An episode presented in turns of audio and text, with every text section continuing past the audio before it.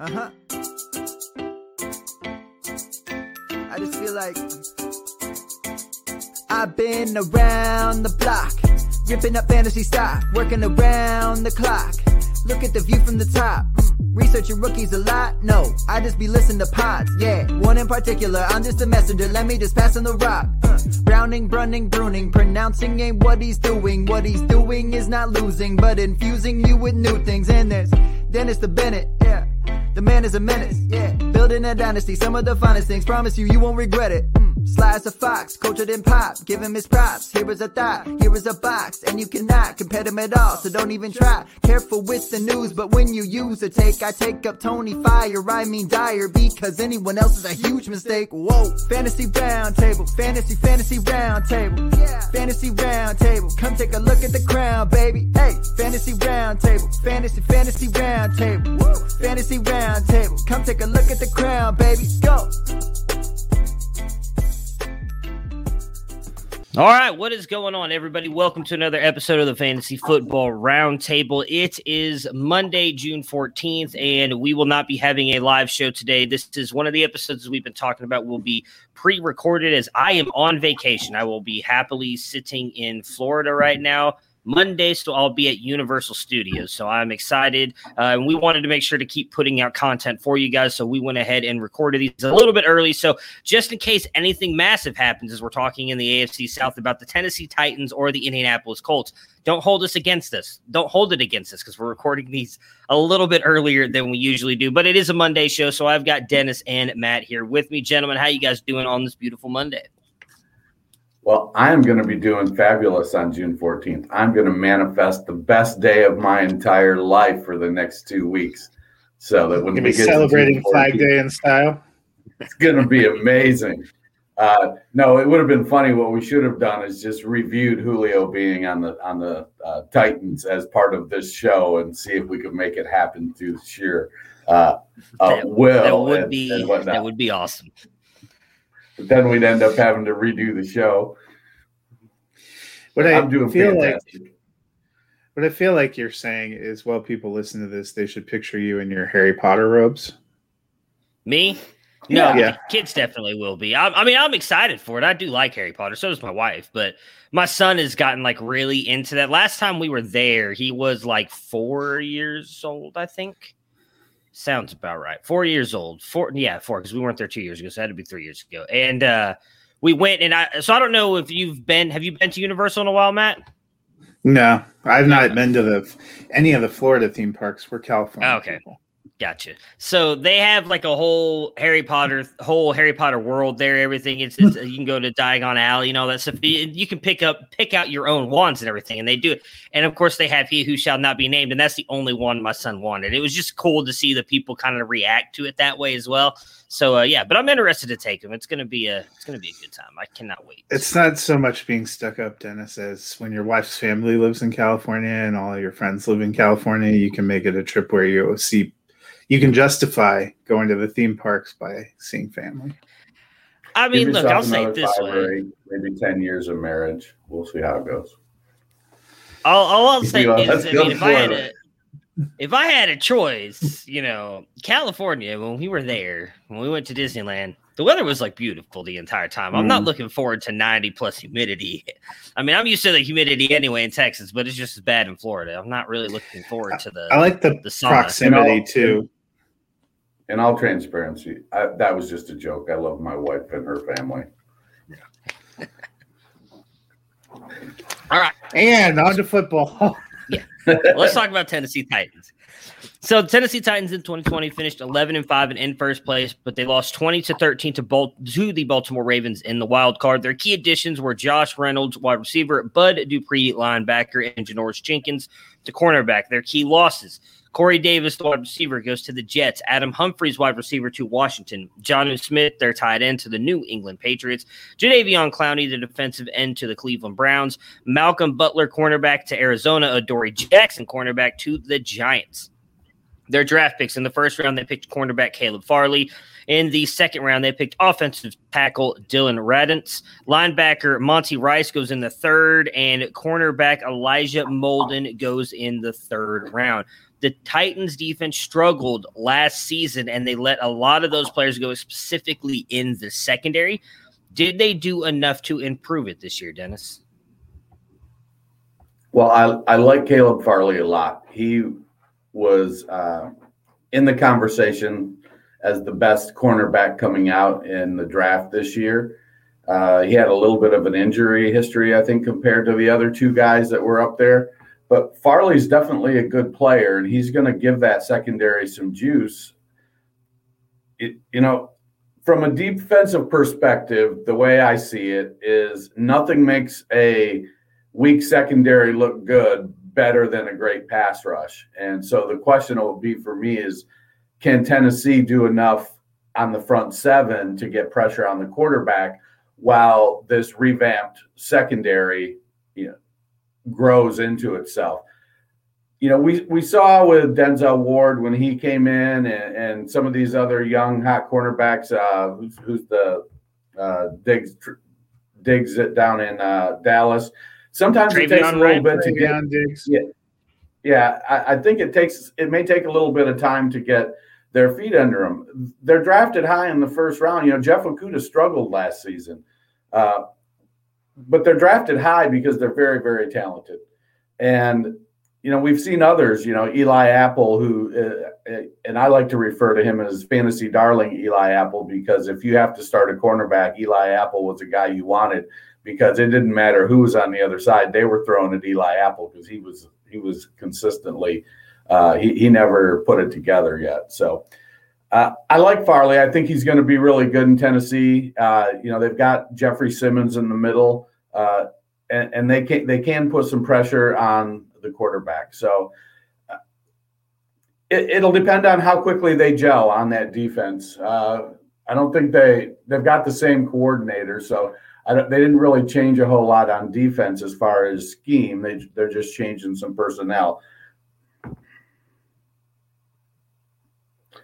Well, and you you know, Mike Vrabel is a coach that you know, as a player, played with a lot of heart and intensity, and that's kind of what he wants from his team. You didn't really see that a lot from the the defense. You see a lot of big name defenders kind of going out the door this off season, but the Jadeveon Clowney signing was huge when they made it last offseason. Never really panned out. If they can get more what they were expecting last year from Bud Dupree, I think they'll be better. If they can get these guys to play with a little more heart and intensity, I think they'll be better. And I think that's been a focus for Vrabel and the staff. Yeah, I mean, I like the draft picks that they made, including Caleb Farley. We had a lot of talk about that when it was uh, the early draft process. We all seemed to kind of have uh, different players. I'm trying to remember now. It feels like forever ago, and it wasn't. It was like less than a month ago. We were talking about the draft. Uh, I really can't remember who the cornerback was that I like now. It wasn't Surtain, and it wasn't um, it wasn't Farley and I'm pretty sure he ended up going as the first cornerback to. Uh, Wasn't it Jaycee Horn? There we go, J.C. yeah. Horn. I couldn't remember for the life of me who it was, but uh, I do like the additions they've made. I've I've always liked Mike Vrabel, and I do think that he's going to be able to turn the defense around. But it's going to be interesting. You know, you bringing in a lot of young players on that defense. They did lose a lot of their key veterans. Will they be able? To turn around. I do like Bud Dupree, but I think he was injured most of last year, was he? I don't think he really played much for the Steelers. Is that correct? I mean, I think he was out there some, but um, I thought he got. I don't think he had as good of a season. I'll look it up, but I do. I am looking forward to on June fifteenth us getting us an angry letter from Joe Horn, the same way all the networks did on draft night coverage, since you forgot about his son.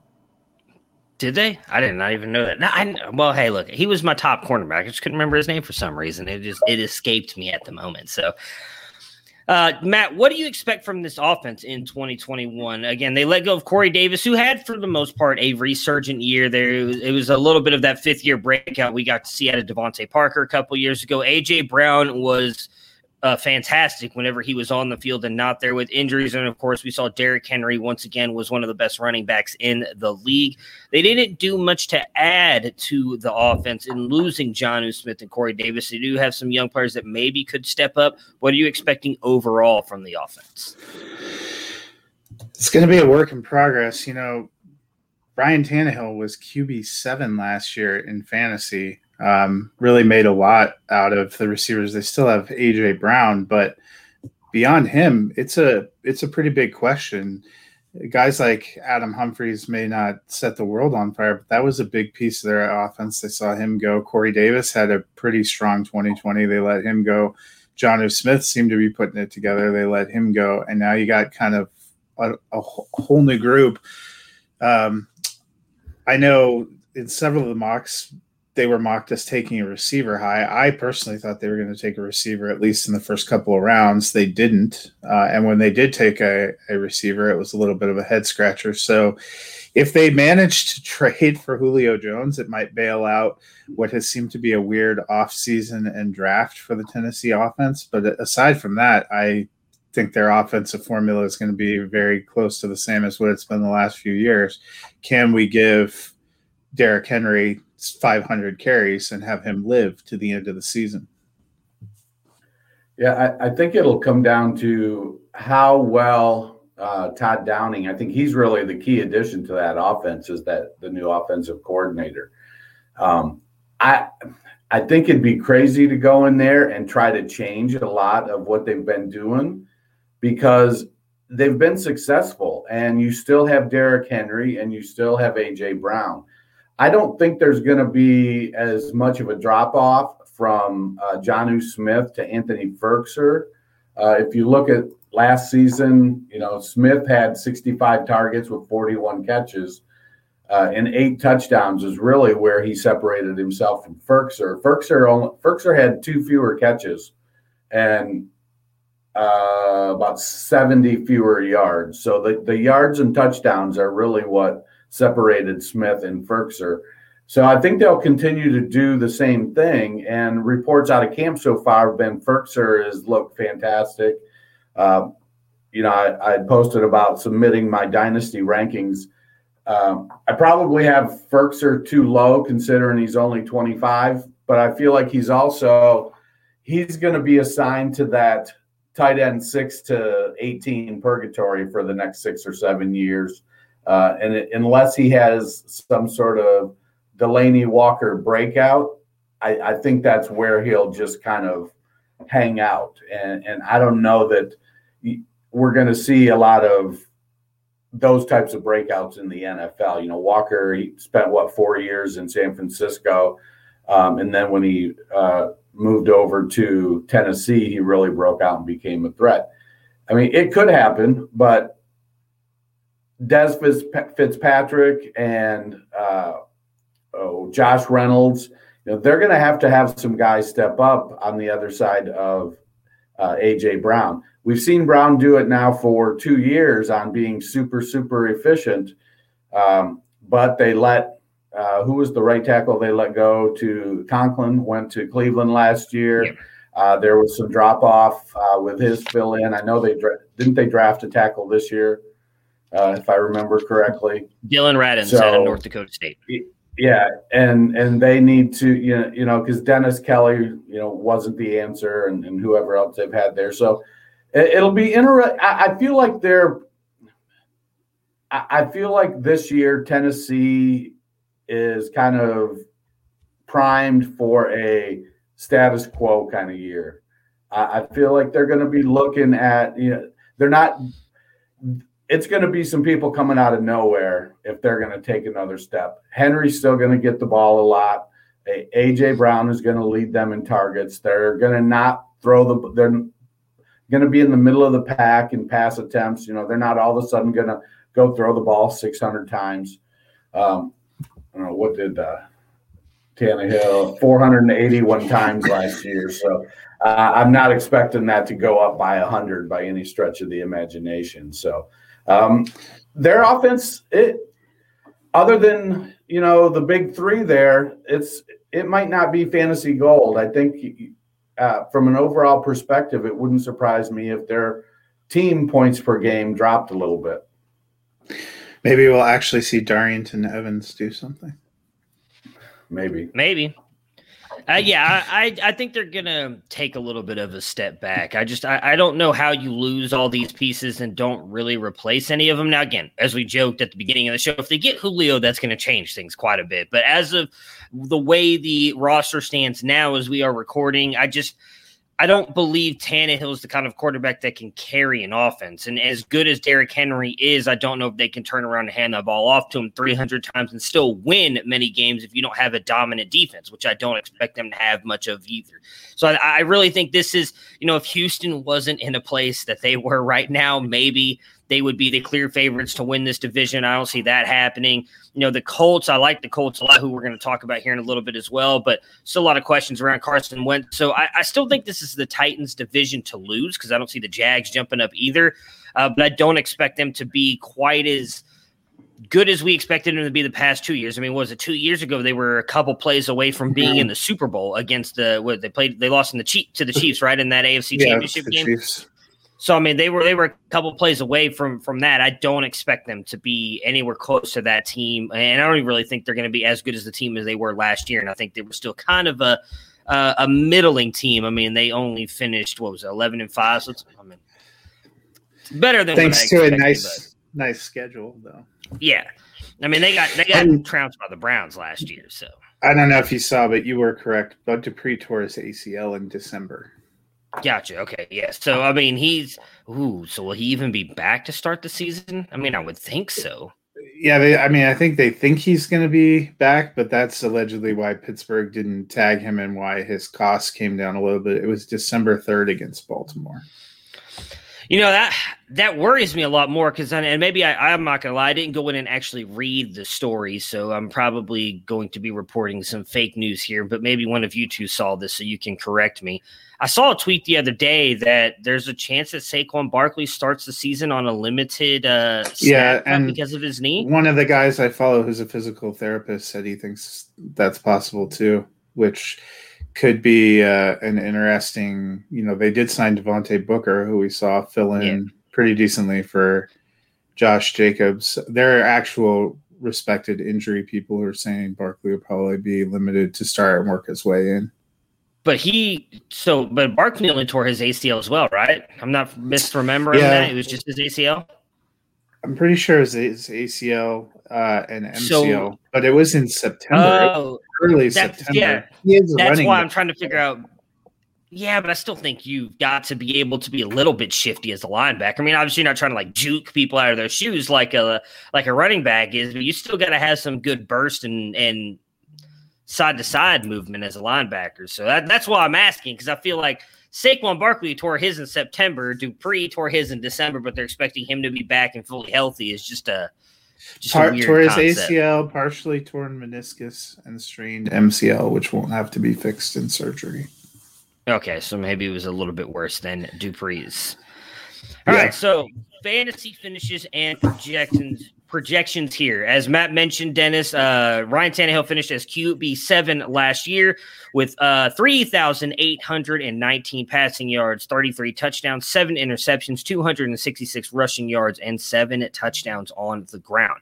Do you expect him to be a top ten quarterback in twenty twenty one? I think I've got him projected to come in like around QB 11 or 12. Um, I, I haven't finished up my rankings, my redraft rankings, but it feels like with the direction that team is going and the volume, uh, it, you know, what swayed him a lot is those seven rushing touchdowns. Now, that could that could stay pretty flat. He, you know, if he ups that yardage a little bit, maybe gets a couple more rushing touchdowns. You know, if they get Julio Jones, you know, we're doing a lot of ifs here, but those are things that could positively impact Ryan Tannehill. But as the team sits right now, I'd be more comfortable saying I would put my money on no, he's not going to be top 10. I don't think he's going to be far off, probably somewhere between 11 and 13. But I, I don't, I, I'm not, I'm going to say right now, today, on June 14th in the future, uh, I'm going to say no. Yeah, that's kind of the the big um, question for me. If he gets Julio Jones, I think he's closer to top ten. I think he's definitely a QB one. But without Julio Jones, I, I think this offense may be a little more conservative. I feel like he put up a little bigger numbers last year because their defense was so bad in some of those games that they had to kind of abandon a little bit of their formula and try to sling it more. You're right about the rushing touchdowns too. Ryan Tannehill has worked really well, I think, for Tennessee because he is efficient. Um, and I think he finishes probably as a top end QB2 somewhere between 12 and 15. Yeah, I'm with you guys on him not finishing top 12. I don't know where I'm going to have him ranked yet. I haven't really started working on my 20, uh, 21 just uh, redraft rankings, like what I expect him to do for the year. I have him as QB 17 for Dynasty League. So, I mean, I still have him fairly high up there. He got pushed down because I do have uh, all three of like Lance. I'm sorry, all four actually Lance, Wilson, Fields, and Lawrence ahead of him in my dynasty rankings. So that pushed him down a little bit. If you were to take those four out, I'd have him right around 13. So, I mean, I, I, do expect him to still have a good season. He's a guy that I would draft, but again, I do expect him to take a little bit of a step back even with the rushing touchdowns, we keep seeing more and more of these athletic quarterbacks who can rush as well, getting those touchdowns, getting rushing yards. I think is going to help push guys like Tannehill down who aren't quite as good a passer as some of these other guys. So then, especially with the way, I, like I said, I expect Tennessee's uh, offense to take a step back. I do not think he finishes in the top 10. Wouldn't be surprised if he finishes around 12, 13, 14, but I, I don't expect top 10. Derrick Henry finished as RB3 last year, 378 carries, 2,027 yards rushing, 17 touchdowns, 19 receptions for 114 yards. Matt, what do you expect from Henry? Any concern about his workload from 2020? He has to fall off eventually. Is 2021 mm-hmm. going to be the year? Uh, I mean, if Henry falls off or gets injured, the Titans could go from decent shot at being in the playoff hunt to decent shot at being in the lottery hunt um, because they don't really have anyone behind him. We make jokes about are we going to see Darrynton Evans? He'd be more of a kind of passing back. I don't know what they would possibly sign. If I was them looking at that, I might think about trying to add uh, one of these veterans that's hanging out there. You you know, you have a Todd Gurley, you have a Le'Veon Bell. If you could get one of them to just stash behind him just in case, because 378 carries is a lot. We've seen guys that have had that over 350 or 400 carry threshold struggle or be prone to injury the following season. That being said, the Titans probably in a 17 game schedule now need him to run at least 450 times if they're going to be successful and make it back to the playoffs because they we talked about they're kind of in new space with a lot of their receivers.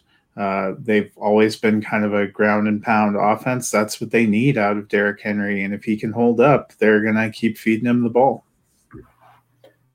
Now, I, I, I don't feel like we're looking at a drop off this year. Uh, I, I feel kind of about Henry though, like I did about Zeke last year. I, I, I think that it may be time if you can get out with a nice package, you know, two, three first rounders, a player, and a couple first rounders, it might be the time to move on. Now, one thing Henry does have going for him, he's going to be 27 this year, but he only had 400 carries in his first three seasons. So he wasn't worked really hard those first three years. Um, now he's had almost 700 carries his last two seasons and I expect him to be in that 350 to 375 range again this year. But he's also built for it. You know, he's six foot three, 250 pounds or 260 pounds. And that's just sort of what his game is. He dishes out the, the punishment. He still has decent speed. He's he's never, to my knowledge, really suffered much of an injury. He doesn't have an injury history to speak of. So I, am hesitant to pro- project any kind of injury occurring. And I don't see a scenario where they change what they're doing, even with the new offensive coordinator. They didn't change what their the basis of their weapons are. It's still Tannehill, it's still AJ Brown, it's still Derrick Henry. Firkser is going to step in and do pretty much what Jonnu Smith did, and they're going to bring somebody in to do what Firkser did. And it, It's going to come down to how effective are they going to be because everybody knows what they do. But not everybody can go out and all of a sudden come in with, you know, five, 280 to 330 pound linemen to go up against that power attack. You know, teams have there's there's been a shift on defense to smaller linebackers, um, bigger safeties, but smaller linebackers, and they're playing more of a hybrid, uh, some lighter defensive ends, and and that I think is helping players like uh, Derrick Henry and Saquon Barkley uh, and Zeke Elliott, who are in the 230 pound range and able to to dish out some punishment. I, I like Henry to be still be a top five back this year. Uh, I don't know that he's going to go for 2,000 yards, even with the extra game, but I do feel like he's looking at a what did he is last two seasons he's averaged over five yards a carry. Uh, if he doesn't break five yards a carry this year, I'm probably chalking it up to his offensive line. But I think he's going to have a, a good year. But if I have the opportunity, like I said, to get a haul for him, especially if I have him on a team that I that I feel like needs to reset, this could be a beautiful opportunity to really just cash in, especially if he starts out hot. So uh, I like Henry this year, but uh, his decline, I think, will be given those first three years is probably going to be a little bit later than some of the other backs. So he's probably got a, a couple championship team years, fantasy team years left in him. Yeah, I, wouldn't sell him just yet, and I don't think he's going to fall off the cliff in 2021 because of what Dennis just mentioned. The fact that he wasn't quite getting the carries. I mean, you go back to what he was doing early, uh, earlier in his career, and a lot of people thought he was a bust. I remember seeing him getting traded for.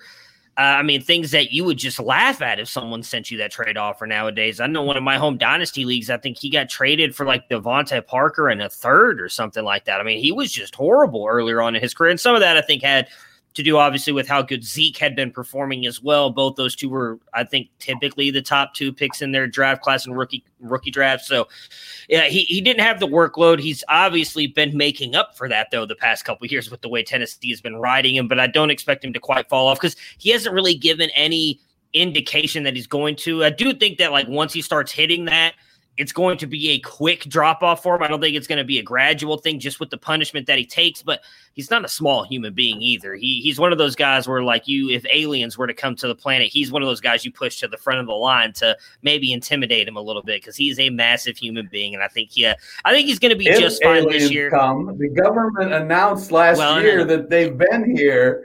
Well, I know that like, "Oh yeah, whatever. We're in a pandemic." I'm talking about like if they actually, you know, just showed up one day. It's like, hey, you know, we're we're, you know, you're picking to fight somebody. He's one of those guys you push to the front line and be like, hey, you really want to mess with us because you're not pushing me up there. They're gonna laugh at you. So Derrick Henry, let him go up front. He's he's a massive human being. But uh, I do agree with Dennis that if he gets off to a hot start, and if you're one of those teams that is not likely going to be in contention. Now would be the time to try and trade him to a contender because you might be able to get a nice little haul for him. And that's going to help the contender more than likely this year and possibly even next year. I do think he's got at least a year or two. I don't, I mean, feel like I've been the Derrick Henry doubter for like the last three, four years we've been doing this podcast now, and he's proven me wrong every year. So I'm just going to flip the script. I'm not going to doubt him this year, and and we'll see where that goes. Wide receivers right. for Tennessee. So Matt just put the curse on Derrick Henry.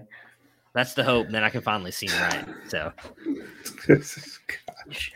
uh, I think uh, we we mentioned how thin this wide receiver corps is, but they still have an absolute stud in AJ Brown, who finishes wide receiver 12 last year. Matt, do you have any idea how many games he did not play in last year off the top of your head? Uh, yeah, I have the, actually the Titans up. He played in 14 games, started 12.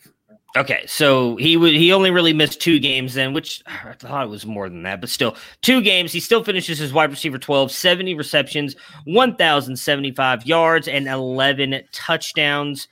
What does AJ Brown do for you this year in 2021, Dennis? And does Brown uh, wait, besides Brown, any other Titan receiver worth starting? The only other big name that people have talked about is obviously Josh Reynolds, who they brought over, finished as wide receiver 62 with the Rams last year, 52 receptions, 618 yards, and two touchdowns.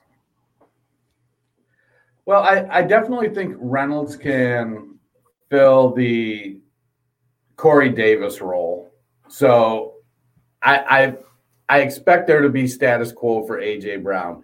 AJ Brown is going to be one of those guys that is, you know, he's going to keep being efficient until he's not.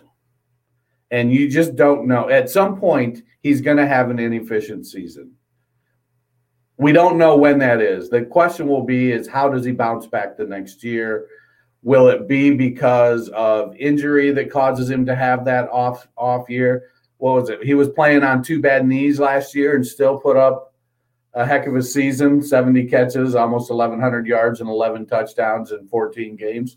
So it feels like, based on his history, he's probably going to miss a couple games this year. Uh, 106 targets. I feel like, to me, he he he's he doesn't come off as a 150 target, 160 target guy like Odell Beckham or Michael Thomas. So he's probably a 120 target ceiling guy, uh, 125 maybe, uh, with a little more efficiency or a little less efficiency. So he's always going to be a touchdown guy. Um, he's going to have some big plays. This year, what do I expect? He's been going in in drafts. Uh, I think some some as high as wide receiver three. Uh, I, am more comfortable with him probably mid second, late second, even early third if I can get him there. Uh, if I'm doing a startup, but I like Brown, man. The dude is talented. He's as you know, I feel a little bit vindicated. As good as DK Metcalf is, I still think AJ Brown is the best wide receiver off of that Mississippi team uh, from that from that draft. Uh, pour one out for DaMarkus Lodge. Um, I, I I like Brown to um, have another. I, I think he's going to push for 80, 85 catches because he's going to get a little more target volume. Um, it's a challenge to to kind of you know hanging your hat on efficiency just gives me pause sometimes. But when they do it year after year after year, it's like Derrick Henry's going to have a drop off, and big guys drop off fast. But until he does, you have to say, okay, he's he's doing. He, this is what the expectation is. Um, you know, Lev Bell, um, you know, he was a hundred target, ninety target re- receiver as a running back uh, until he wasn't, and you just sort of. At, you do your best to not get caught with a handful of guys that all drop off the cliff at the same time. I feel more like AJ Brown as a wide receiver is going to have a bad year and a bounce back at some point. Um, it'll be interesting to see when Tennessee changes quarterbacks. What happens to AJ Brown? Um, what kind of quarterback they bring in? Do they go with a rookie? Do they bring in a vet? Uh, I, I, think we're still a couple years away from that. It'll be it would be super interesting, I think, to see what happens when if he has uh, a legitimate stud like Julio Jones across from him. That would I, I don't I have no idea how I would project that. You're still going to think, oh well, he's going to be efficient, but is he going to be efficient on 80 targets or is he going to be efficient on 110 targets? So I think if you have AJ Brown, you're certainly not selling him. And if you're trying to acquire him, um, you know, maybe you're trying to to sell the fact that you expect the Tennessee offense to decline a little bit. I'm in on Brown. I think he's he's going to have a good year. Mm-hmm. At some point, he's going to have to be more volume based, I think, and less efficiency based. I don't know when that season's going to happen, but at some point, I expect that transition to happen.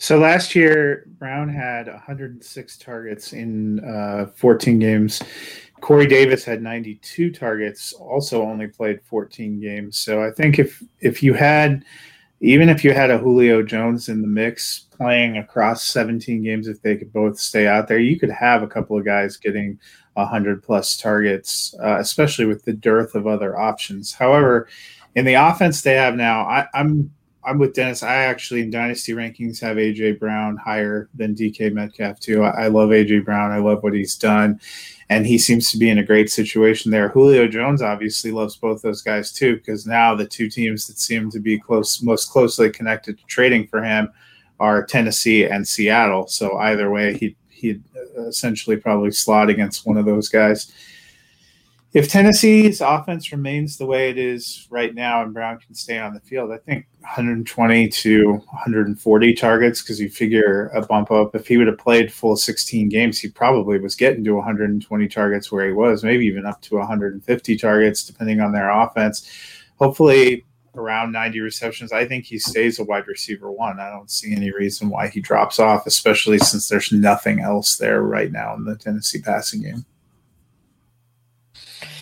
Yeah, I mean, obviously, if Julio comes here, that's going to change everything. I don't think it changes much for AJ Brown. I would I still think he's going to end up being the better receiver on that team. I love Julio Jones. We've seen him decline a tad bit the past couple years, and I wonder if he'll even stay on the field. Although I guess AJ Brown struggled with injuries too. I, I, they're going to be dynamic having both those guys for Ryan Tannehill. I would not expect AJ Brown to take much of a fall off if if Julio did come there. I mean, if he goes from wide receiver 12 to like 14, 15, obviously he's not going to be a high end wide receiver one anymore, but still going to be a high end wide receiver too. I, I think he's going to have a really good year. What's more interesting to me is if Julio Jones doesn't go there, does a Dez Fitzpatrick step step up? Josh Reynolds, I mean Nick Westbrook is a Marcus Johnson. I mean they don't have anybody. I know a lot of people are are kind of excited about Dez Fitzpatrick because of what he did in the Senior Bowl. Had a decent season uh, his last year in college. I just I don't see it. I think it's going to be all AJ Brown. So if you guys had to guess, which I should have asked this for Derrick Henry too, and I forgot to ask, if you had to guess with and without Julio Jones, Dennis, where you expect AJ Brown to finish fantasy wise? Fantasy wise, AJ Brown with Julio Jones. See, the I, I don't know that there's a ton of separation between those two. Um, rankings with or without Julio because I think with Julio, it makes that offense more dynamic. Uh, it might, it probably consolidates targets from guys like Josh Reynolds and Dez Fitzpatrick and uh, I know Kalif Raymond is gone, but whoever the heck those other guys on on Cameron Batson, yeah, Cameron Batson. Yeah. So it likely consolidates their targets into Julio Jones. Um, what Tannehill had 481 attempts last year. I probably wouldn't see that going up more than well in, in a 16 game season. If you added Julio, I feel like that might bump up only 30 or 40 more attempts. So 525 or something like that, 530. So that gives me AJ Brown still around the 120, 110 uh, last year, he was 106. Wide receiver six in points per game. I think wide receiver nine or, or wide receiver 12 in total points, but that was with two missed games. So I, I would still put him uh, on that points per game basis at, at the you know wide receiver six or seven, and with Julio maybe seven or eight. I might drop him a spot the danger with Julio, I think, though, is that he becomes more volatile. There's less consistency because all of a sudden you get Julio putting up 100 yards and two touchdowns in a game. And, and now instead of it being A.J. Brown having to step up as well, that now they've got those two touchdowns and uh, now they're giving it to Derrick Henry. So I could see a little more volatility the end result likely the same: wide receiver eight or nine, uh, without Julio, wide receiver six or seven. So I think he's top finishes top ten without Julio Jones. With Julio Jones, you know maybe because you're sharing sharing more of the load and and maybe because their offense is a little better, I would still have him probably between wide receiver 12 and 15. Yeah, I think if without Julio, he's definitely. I think even top ten with Julio again. As I mentioned, I don't think he falls much. Probably, as Matt just said, right around the fifteen range. And I'll ask about uh, Henry since I forgot to ask earlier. Again, RB three last year. Any chance he falls out of the top five for either one of you? I don't think if he stays healthy. Uh, you know, he's he's it's all rushing volume for him, and I still expect he's going to get 350 to 380 carries. Uh, you know what? I don't think I am projecting him in the top five currently because if you think about last year, we had basically almost no season from CMC, no season from Saquon Barkley.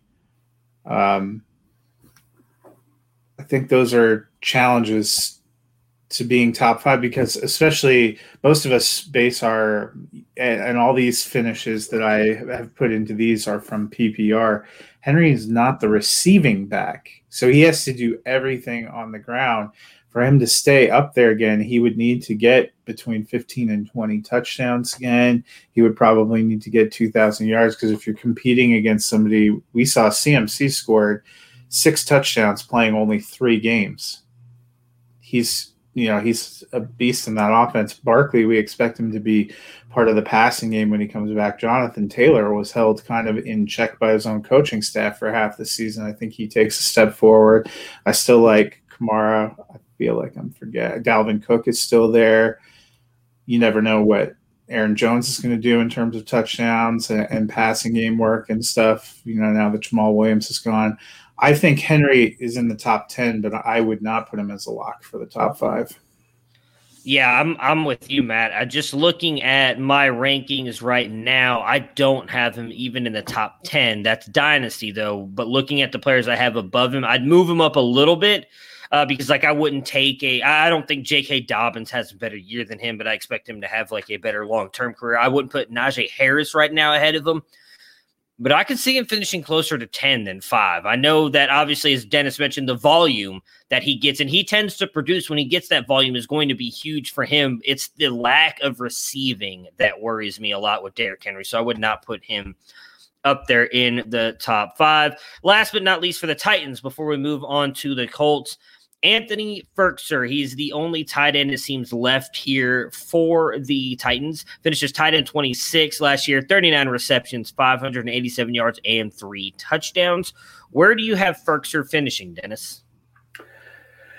I, if I had to bet money, you know, they're gonna have they're gonna bring somebody else in, and keep splitting the role like they did with Firkser and Jonnu Smith. I don't expect Firkser to all of a sudden go up to 75, 80 targets uh, because Jonnu Smith is gone. They're they're going to use. I think they have. Uh, I feel like MyCole Pruitt or some other guys there that uh, will step in, be that second tight end. Will he get a little bit of a bump? Um, like I said, there was only two uh, reception difference between Firkser and Jonnu Smith. Oops. It was basically the the touchdowns. Jonnu Smith got eight touchdowns. That was kind of what put him yeah over. So and, and I think Firkser is going to get some of that, but it'll end up being um, I'm trying to see who they're yeah MyCole Pruitt uh, Khari Blasingame is their fullback. So they'll they'll spread it around at tight end with Firkser being at, at the top. He'll probably go from 53 targets to 65 targets, maybe. Um, I could see him getting 45, 48 catches. So uh, he's going to be in that tight end six to 18. Milieu. yeah. Uh, it won't surprise me if he's tight end six, and it won't surprise me if he's tight end 18. Uh, it, it's it's hard to pin down, uh, but I, I, expect he's probably going to be uh, right around the I don't know tight end 13. See where did they where did the tight ends finish for them last year? Well, he was 26. I think Jonnu Smith was 16. Yeah, and so it was, and Jonnu was because of the touchdown. So I, I feel like tight end 16 to 18 is probably the sweet spot for Anthony Firkser. Yeah, the, the thing that's appealing to me about Firkser is he's not a sexy name, and he seems to be a guy that's just floating out there on the waiver wires or is really at the bottom end of drafts because people forget about him. And he does track to be the starter for a team that does not return much in the way of, of passing game elements. That being said, he, he's a tight end too. He's probably a middle back tight end too, but he is a guy I've been scooping up to put in there. Not a bad bye week fill in if you're in tight end premium or you have to start two tight ends, at least you know he's probably got a solid role. Yeah, especially if Julio doesn't show up. Though. I mean, Ryan Tannehill can only throw it to a certain amount of guys, and I, I don't think he's quite the athlete that Jonnu is. Uh, but if they use him down in the red zone like they had used Jonnu Smith at times, I do think that he can easily be a high end tight end two finisher, as as Dennis has mentioned. I think it was last episode, maybe the episode before that. It seems like everyone from tight end six through 20 is kind of mingled together. So it's not hard to finish anywhere up there if you get a couple of touchdowns. All right. So, as I mentioned at the beginning of the show, we had pre recorded the Tennessee Titans uh, team preview. And as we talked about during the show, uh, we thought the Julio trade might go down before we uh, before this episode aired, and it did. So Dennis and Matt were able to join me really quick. We're going to talk about our thoughts on Julio going to the Tennessee Titans, and we're adding this in before we talk about the next team here. So Dennis, I'll kick it off to you. Julio goes to the Titans. What are your thoughts uh, for him? What does this mean for AJ Brown? Just kind of give us your quick overall thoughts on what this means for the Tennessee Titans, Julio Jones, and the offense. So I don't think it fundamentally changes what the Titans are going to do on offense. It helps Derrick Henry by opening up the, the box. I don't think that he's going to see as many eight man boxes. But Calvin Ridley was had already surpassed Julio Jones as the 1A in Atlanta. AJ Brown is the 1A in Tennessee. Julio, as long as he stays healthy, is going to get opportunity. I could see each guy getting a close to a 30% target share. They're both going to put up pretty good numbers. Tennessee, in general, is a pretty efficient offense. Uh, AJ Brown, in particular, is very efficient. Uh, so they're going to put up decent numbers. And I, I don't see any scenario where there's an argument who is the wide receiver one there. I think AJ Brown will defer um, socially, but when they get on the field, it's AJ Brown leading the pack. Julio is there to help him win. Julio wants to, to win a title. Uh, he's in a good opportunity to. So I think AJ is AJ is going to be looking at 150 targets. Uh, Julio 120 targets somewhere in that range.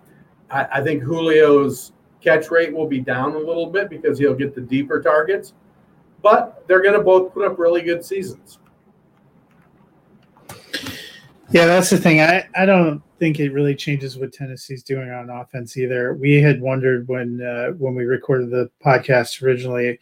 You know, I think a lot of us seemed to lean toward the Colts being more of a favorite in that division because Tennessee's had seemed to do uh, a lot of subtractions to the offense during the offseason, which might hurt them. I think this gives them a better chance uh, at competing a more dynamic offense, might actually return them back uh, to being some semi favorite in that division, makes them a strong playoff contender.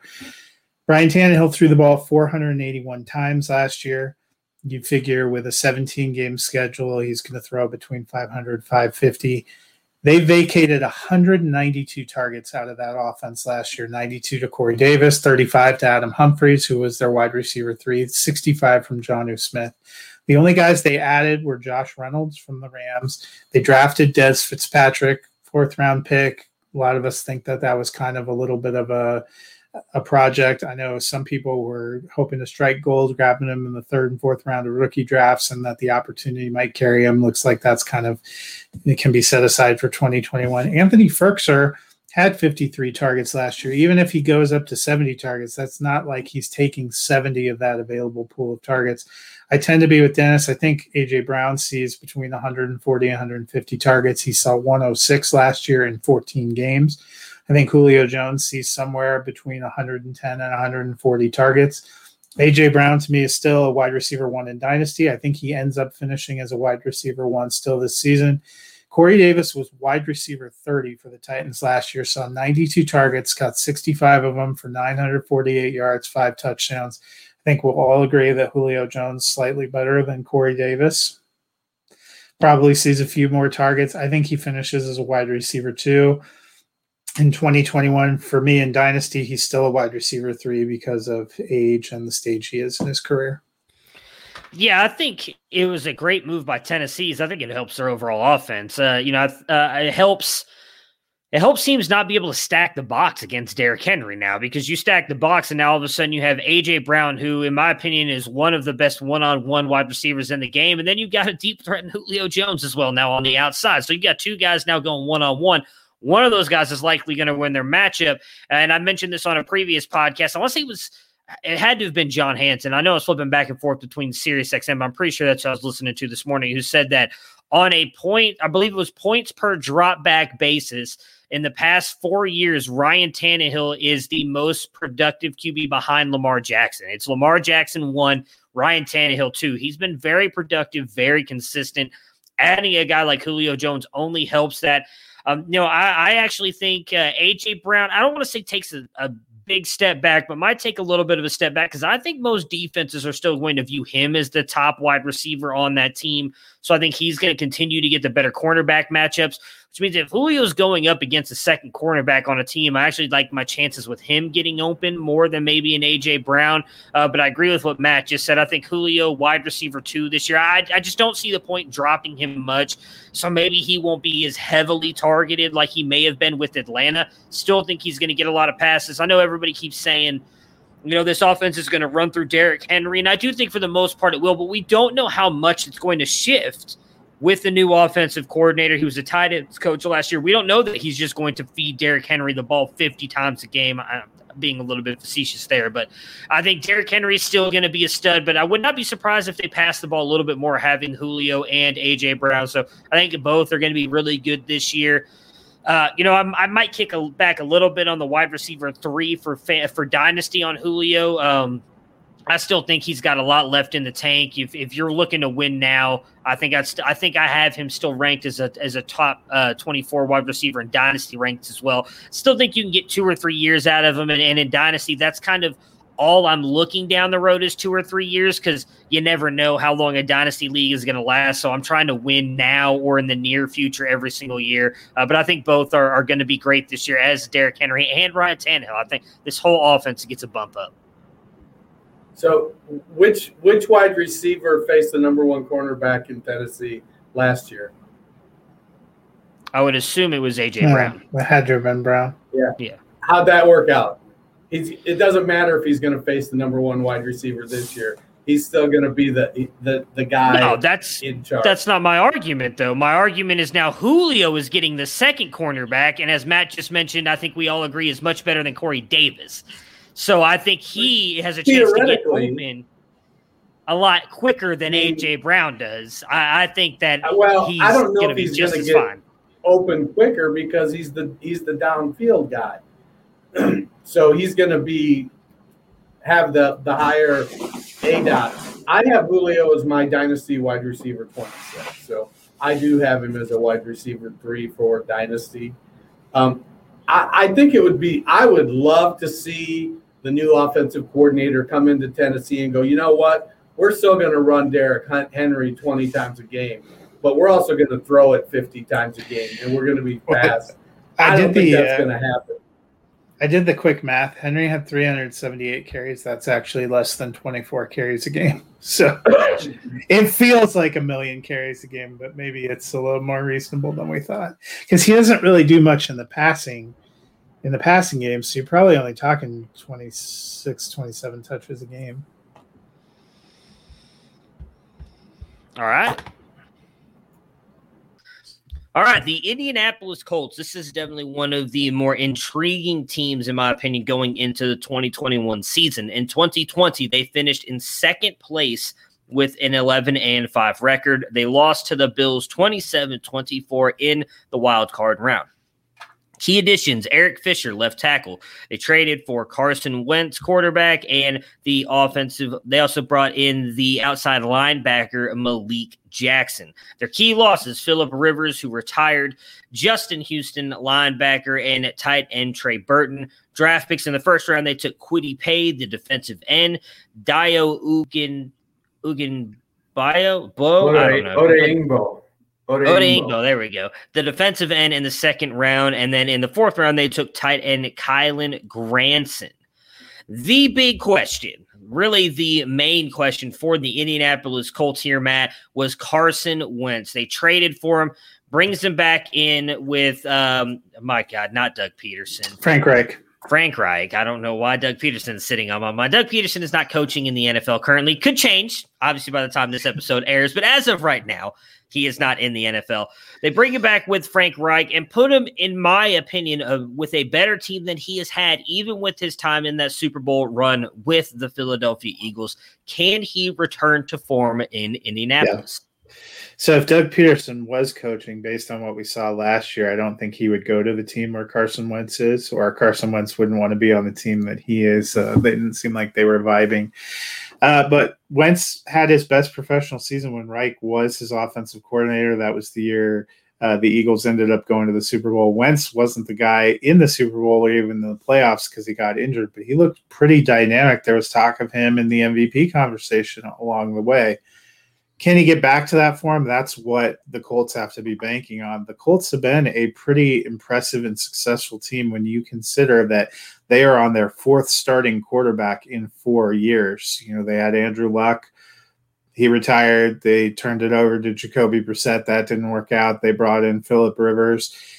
They actually did pretty well considering, uh, you know, I know we talked about it a lot at the beginning of the season. Philip Rivers definitely did not look the same. I was not shocked uh, that he retired. And they were very competitive with a Bills team that went all the way to the AFC Championship game. So if they can get better play from Carson Wentz, they have some great pieces around him. They have a decent offensive line. They have a great young running back in Jonathan Taylor. They have great running back depth, as Frank Reich likes to remind us. He has four or five guys he might want to use in the backfield.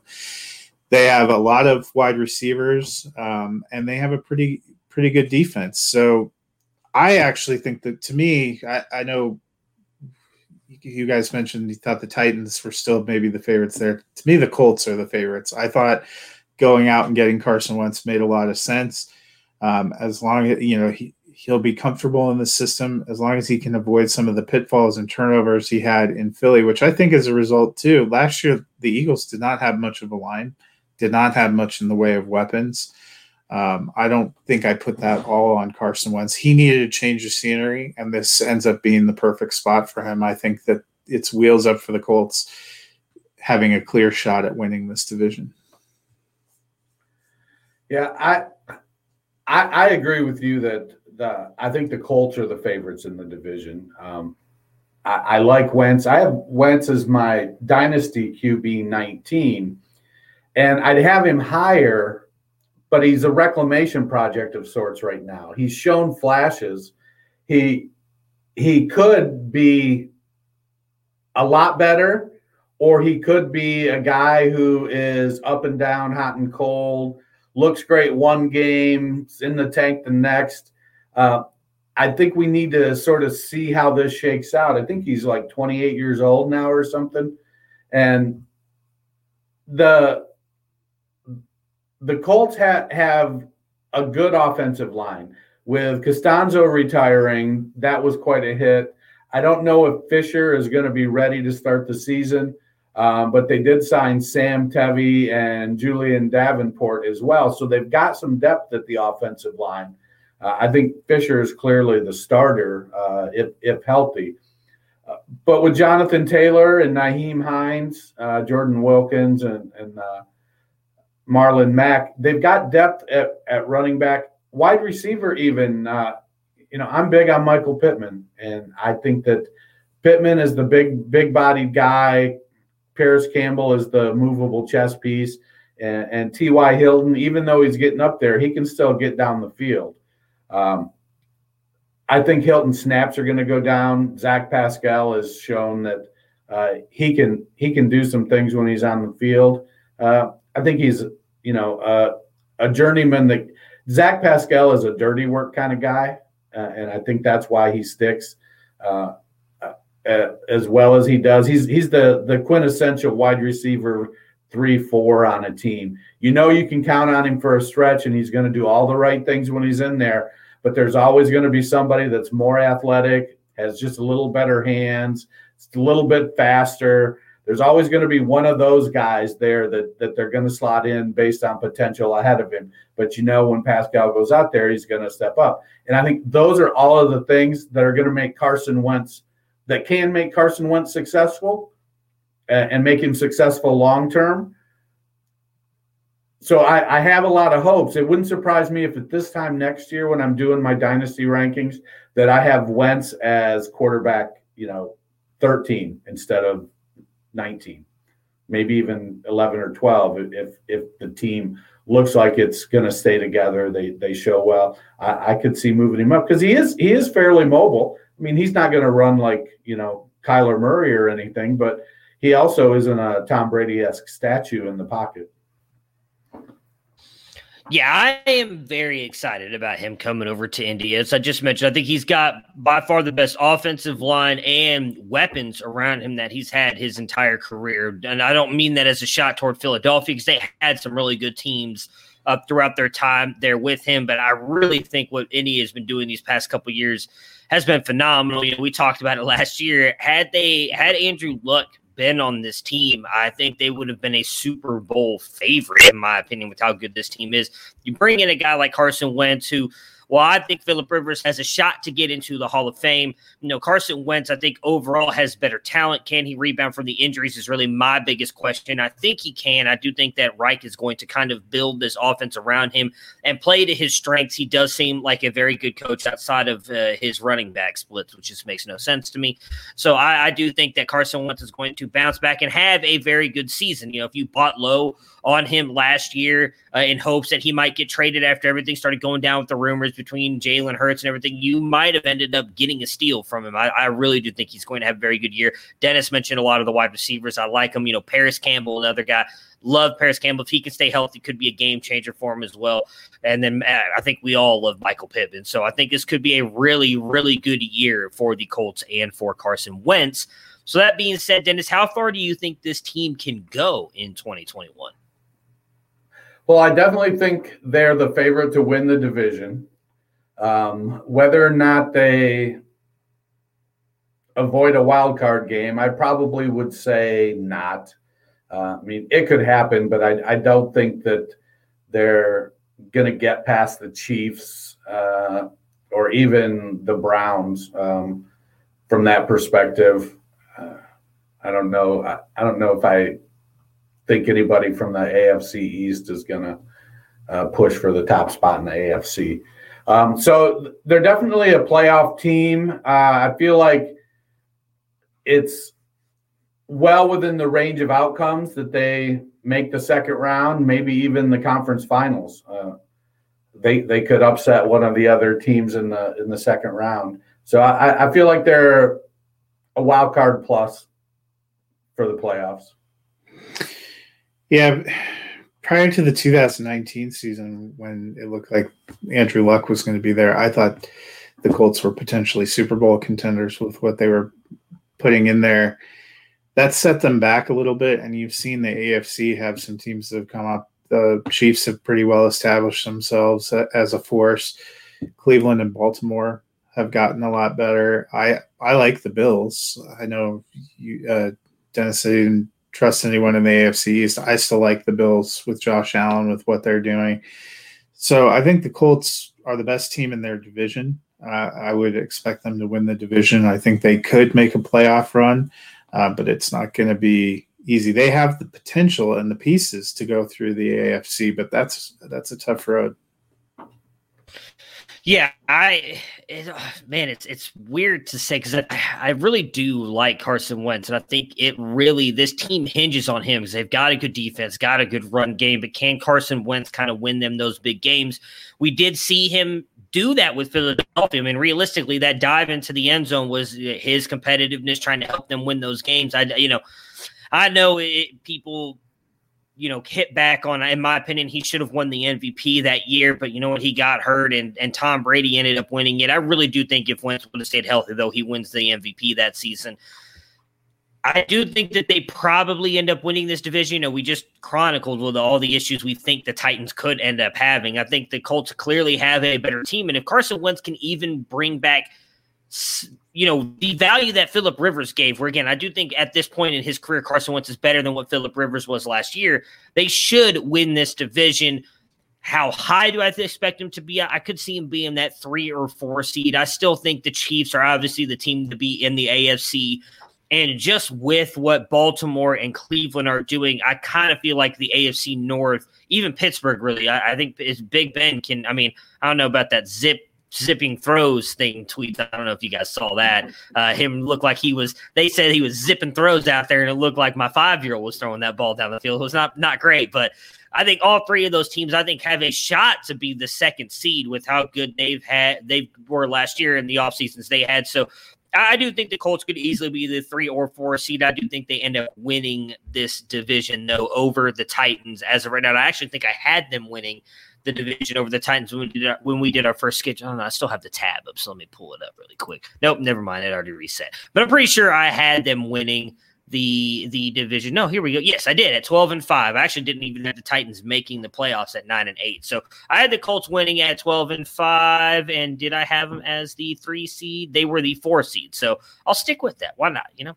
And then let's stick with my very early prediction when I had a bunch of teams going one and sixteen, which makes no sense. Fantasy finishes and fantasy projections. Carson Wentz had his best season with Frank Reich as his offensive coordinator. Can he be QB1 in 2021? Last year, he finishes QB 22, 2,620 passing yards, 16 touchdowns, 15 interceptions, 276 rushing yards, and five touchdowns. So, Dennis, can he be a QB1 in 2021?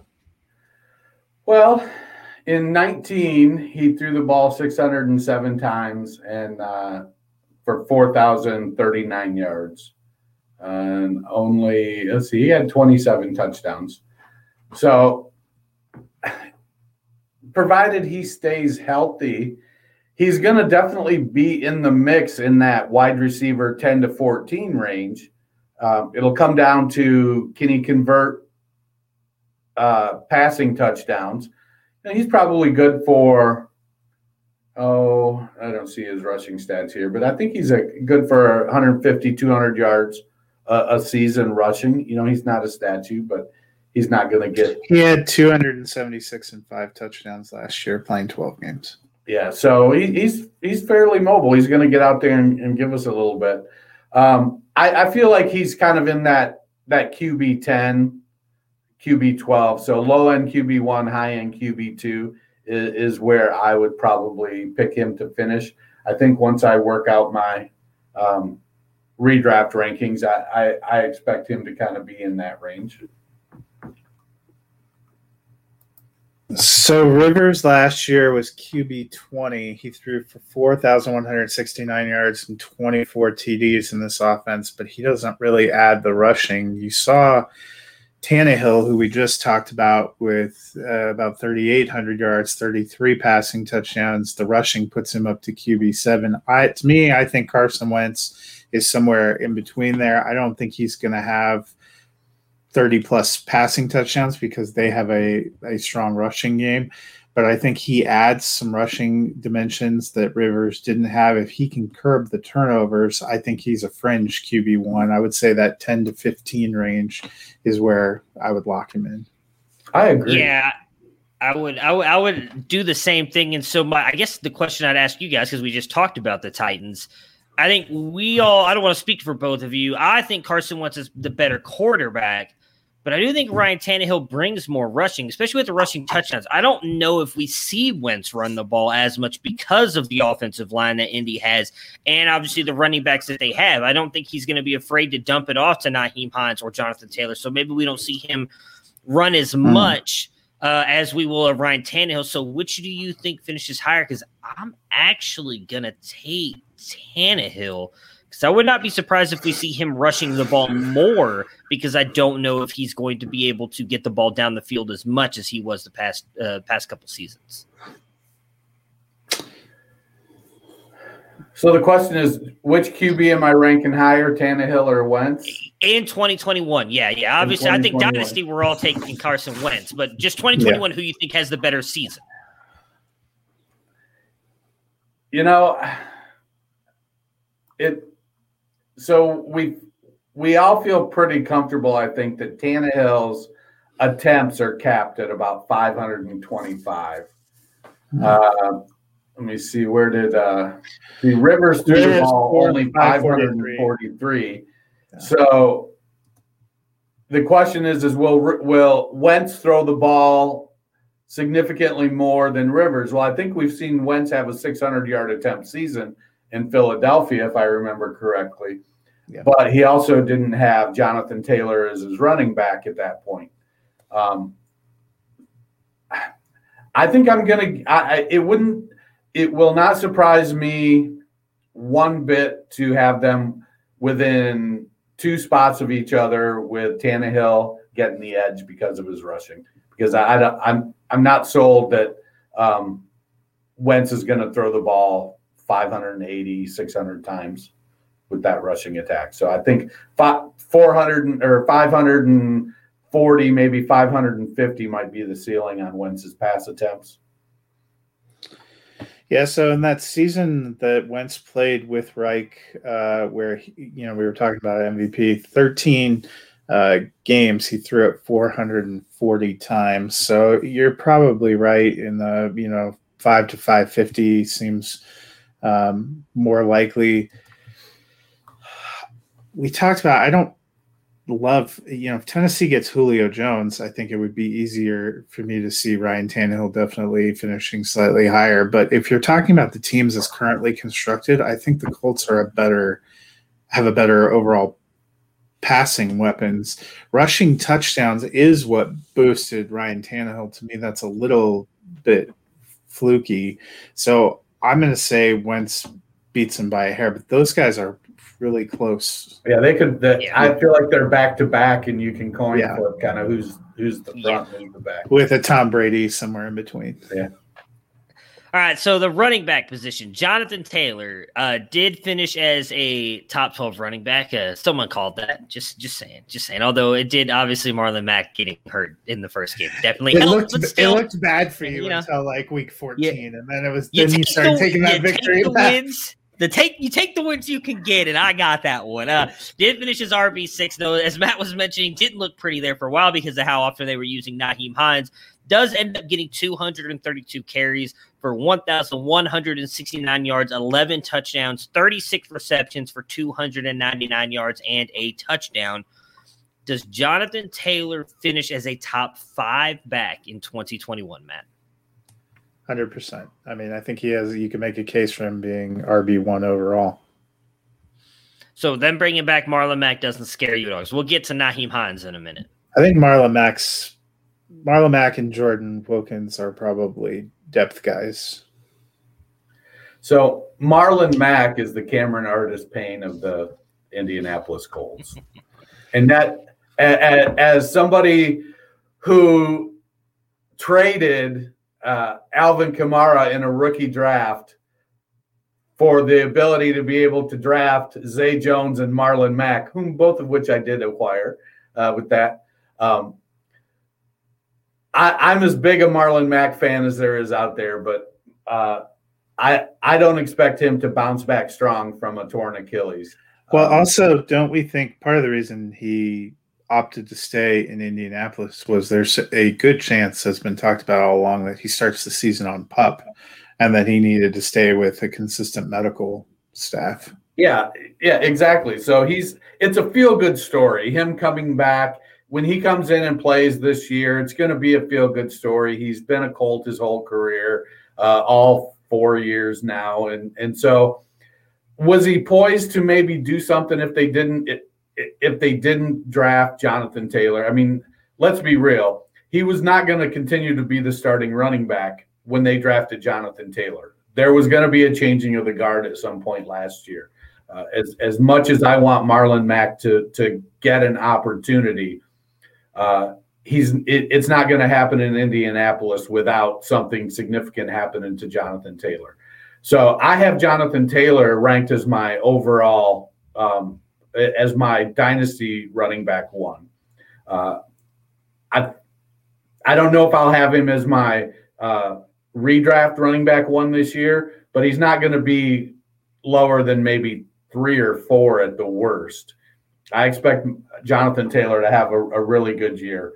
Um, so yeah, I I, I would I, if you had to press me and say, am I going to put money on whether he's top three? I'm going to go yes. Yeah, I'm right there with you guys. He's he's number two for me, uh, behind CMC. I just I couldn't move him above CMC in dynasty leagues, but I've, I've got him right there.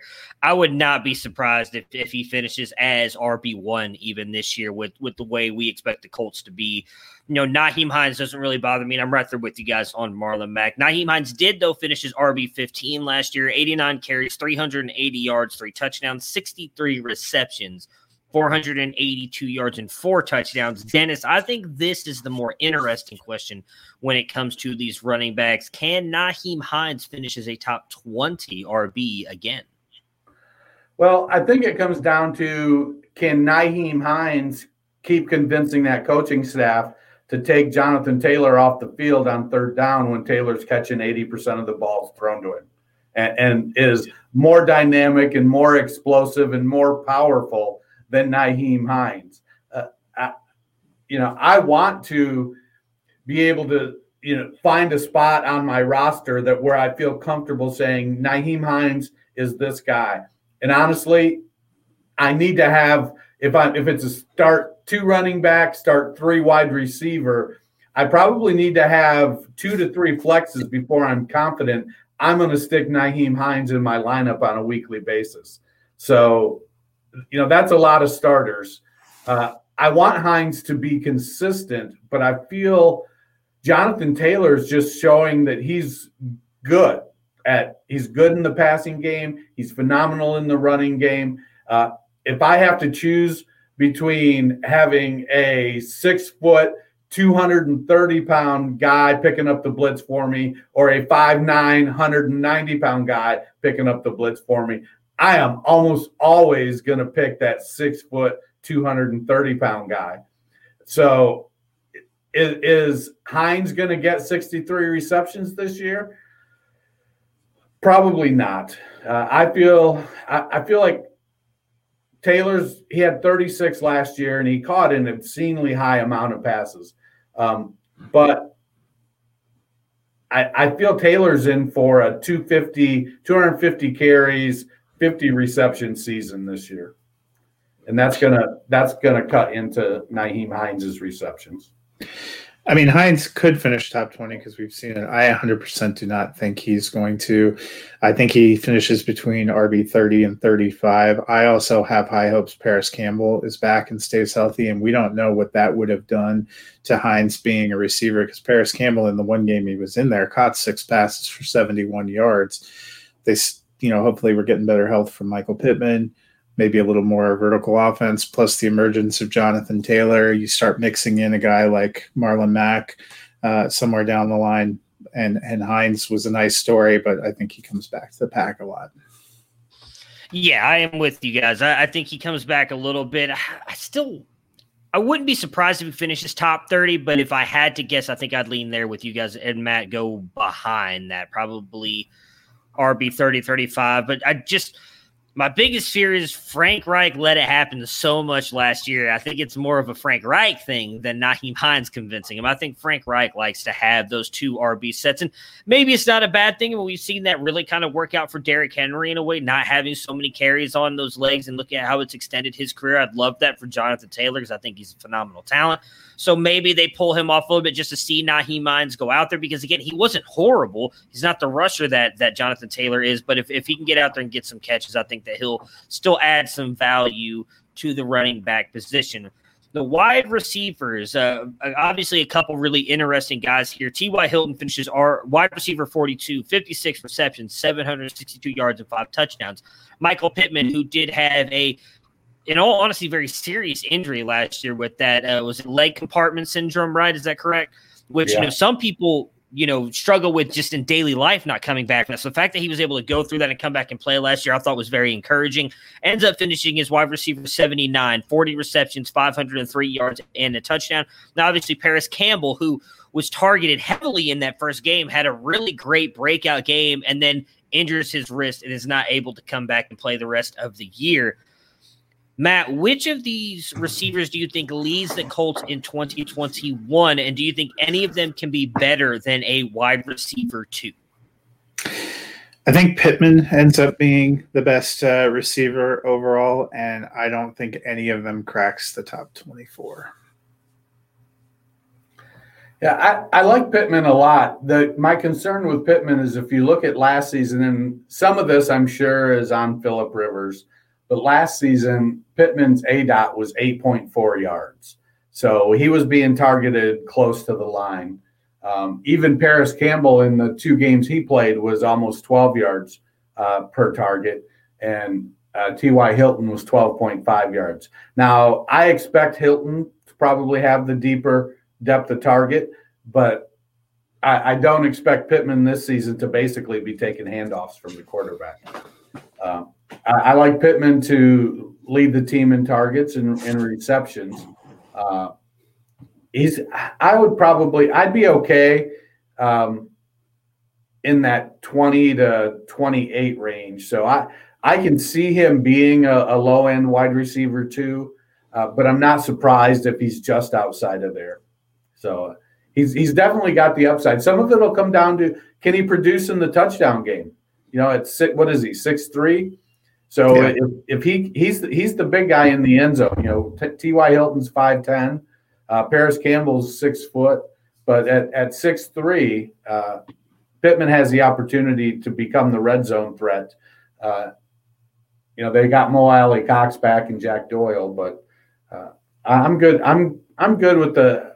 If I had to, if you're asking me, am I willing to bet a dollar he finishes as a wide receiver two. Uh, I'd probably I'd probably take take that. Going all in on Parris Campbell. I just I, I think him being in the slot as explosive as he is, I really do think he's gonna end up being the guy for for Carson Wentz. Uh, you know, I know we're about to talk about the tight ends, and if they do end up trading for Zach Ertz, that might change my opinion a little bit. Don't have much faith in Mo Alie-Cox.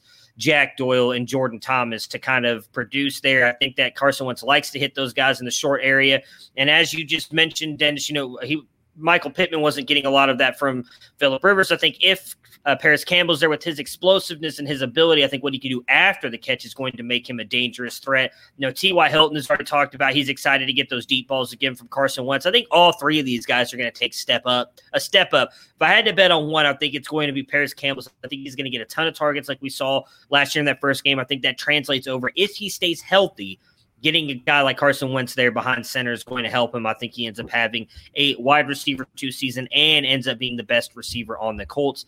Jack Doyle, tight end 40, 23 receptions, 251 yards, and three touchdowns last year. We saw in the past that Carson Wentz is not afraid to target his tight ends, and they end up having big seasons. Granted, Zach Ertz is an absolute stud. Assuming Zach Ertz is not ended up doesn't end up here with Indy because again, it's one of those things where he could be cut as of tomorrow, uh, as we are recording this podcast ahead of time uh, because of cap stuff. So he could get cut and then end up signing with the Colts. But as of our recording, he is not with the Colts. So Jack Doyle, you either one of you, I'll start with you, Matt. Expect him to be a top tight end this year? Is he in for a big season? I feel about you know I think he'll be a little bit better. Trey Burton gone. Um, that was 47 targets, 28 receptions, three touchdowns. They kind of had a three-headed monster. Now you're maybe back down to a two-headed monster with uh, Doyle and Mo Alie-Cox. I think he's going to be a solid tight end two, um, provided that the roster stays as it is. Um, but I I don't think he gets up to tight end one. It, Doyle is going to have to come through with tight with touchdowns, um, but he's got he's yeah he's going to be the inline guy. Mo Alie-Cox is going to be the move tight end. Cox is faster, more agile, can jump higher. Uh, I, I I want to go for the consistency that that Doyle has has provided in the past, but I I, I feel like that ship has sailed. Uh, even if Ertz doesn't come and it's Doyle and Cox, I, I think Doyle will lead them in snaps because when they're in 11 or 21 personnel, uh, you're probably going to have Doyle on the field. But I feel Cox will lead them in targets and receptions from the tight end position. Um, you know, interesting looking at their advanced stats a little bit. Um, Michael Pittman Jr.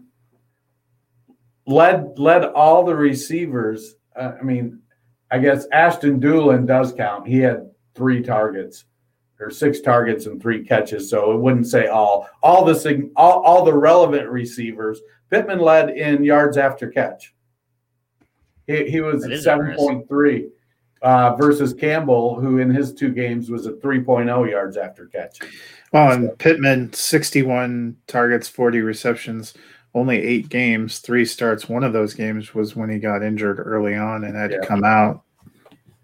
So it's it's it's looking could be I, I, I if if for some reason Reich says, "Look, I've got Parris Campbell, and I've got Michael Pittman, and I've got T.Y. Hilton, and I've got Jonathan Taylor, and I've got Nyheim Hines. I'm going nuclear with this offense." Um, it could be they they they could very well you know if if he goes 575 attempts maybe and still gets uh, Taylor 260 carries, it could the the offense could surprise. From the tight end position, though, I feel like uh, it's going to be a, a, disappointment bye week fill in. Um, you know, the one week you have to start either Alie-Cox or uh, uh, Doyle. The other one's going to score two touchdowns. Hey, but it could be 2021 is the year that two years worth of rookie drafts finally pay off when we see Campbell and Pittman out there thriving. Right. I, I hope so. Yeah, I'm not expecting much out of Doyle either. So that will do it for our episode today. We will be back on Thursday talking about the Texans and the Jaguars wrapping up the AFC South. Until then, we will talk to you guys again soon. Prepare for glory. I don't know if you got your popcorn I came out the womb, I was. And he's in the end zone for an unbelievable touchdown. I would be honored if you played football for this team. Throw it up above his head. They can't jump with me. God, leave. Oh, they tackle him at the 40-yard line. Who can make a play? I can. Who can make a play? I can.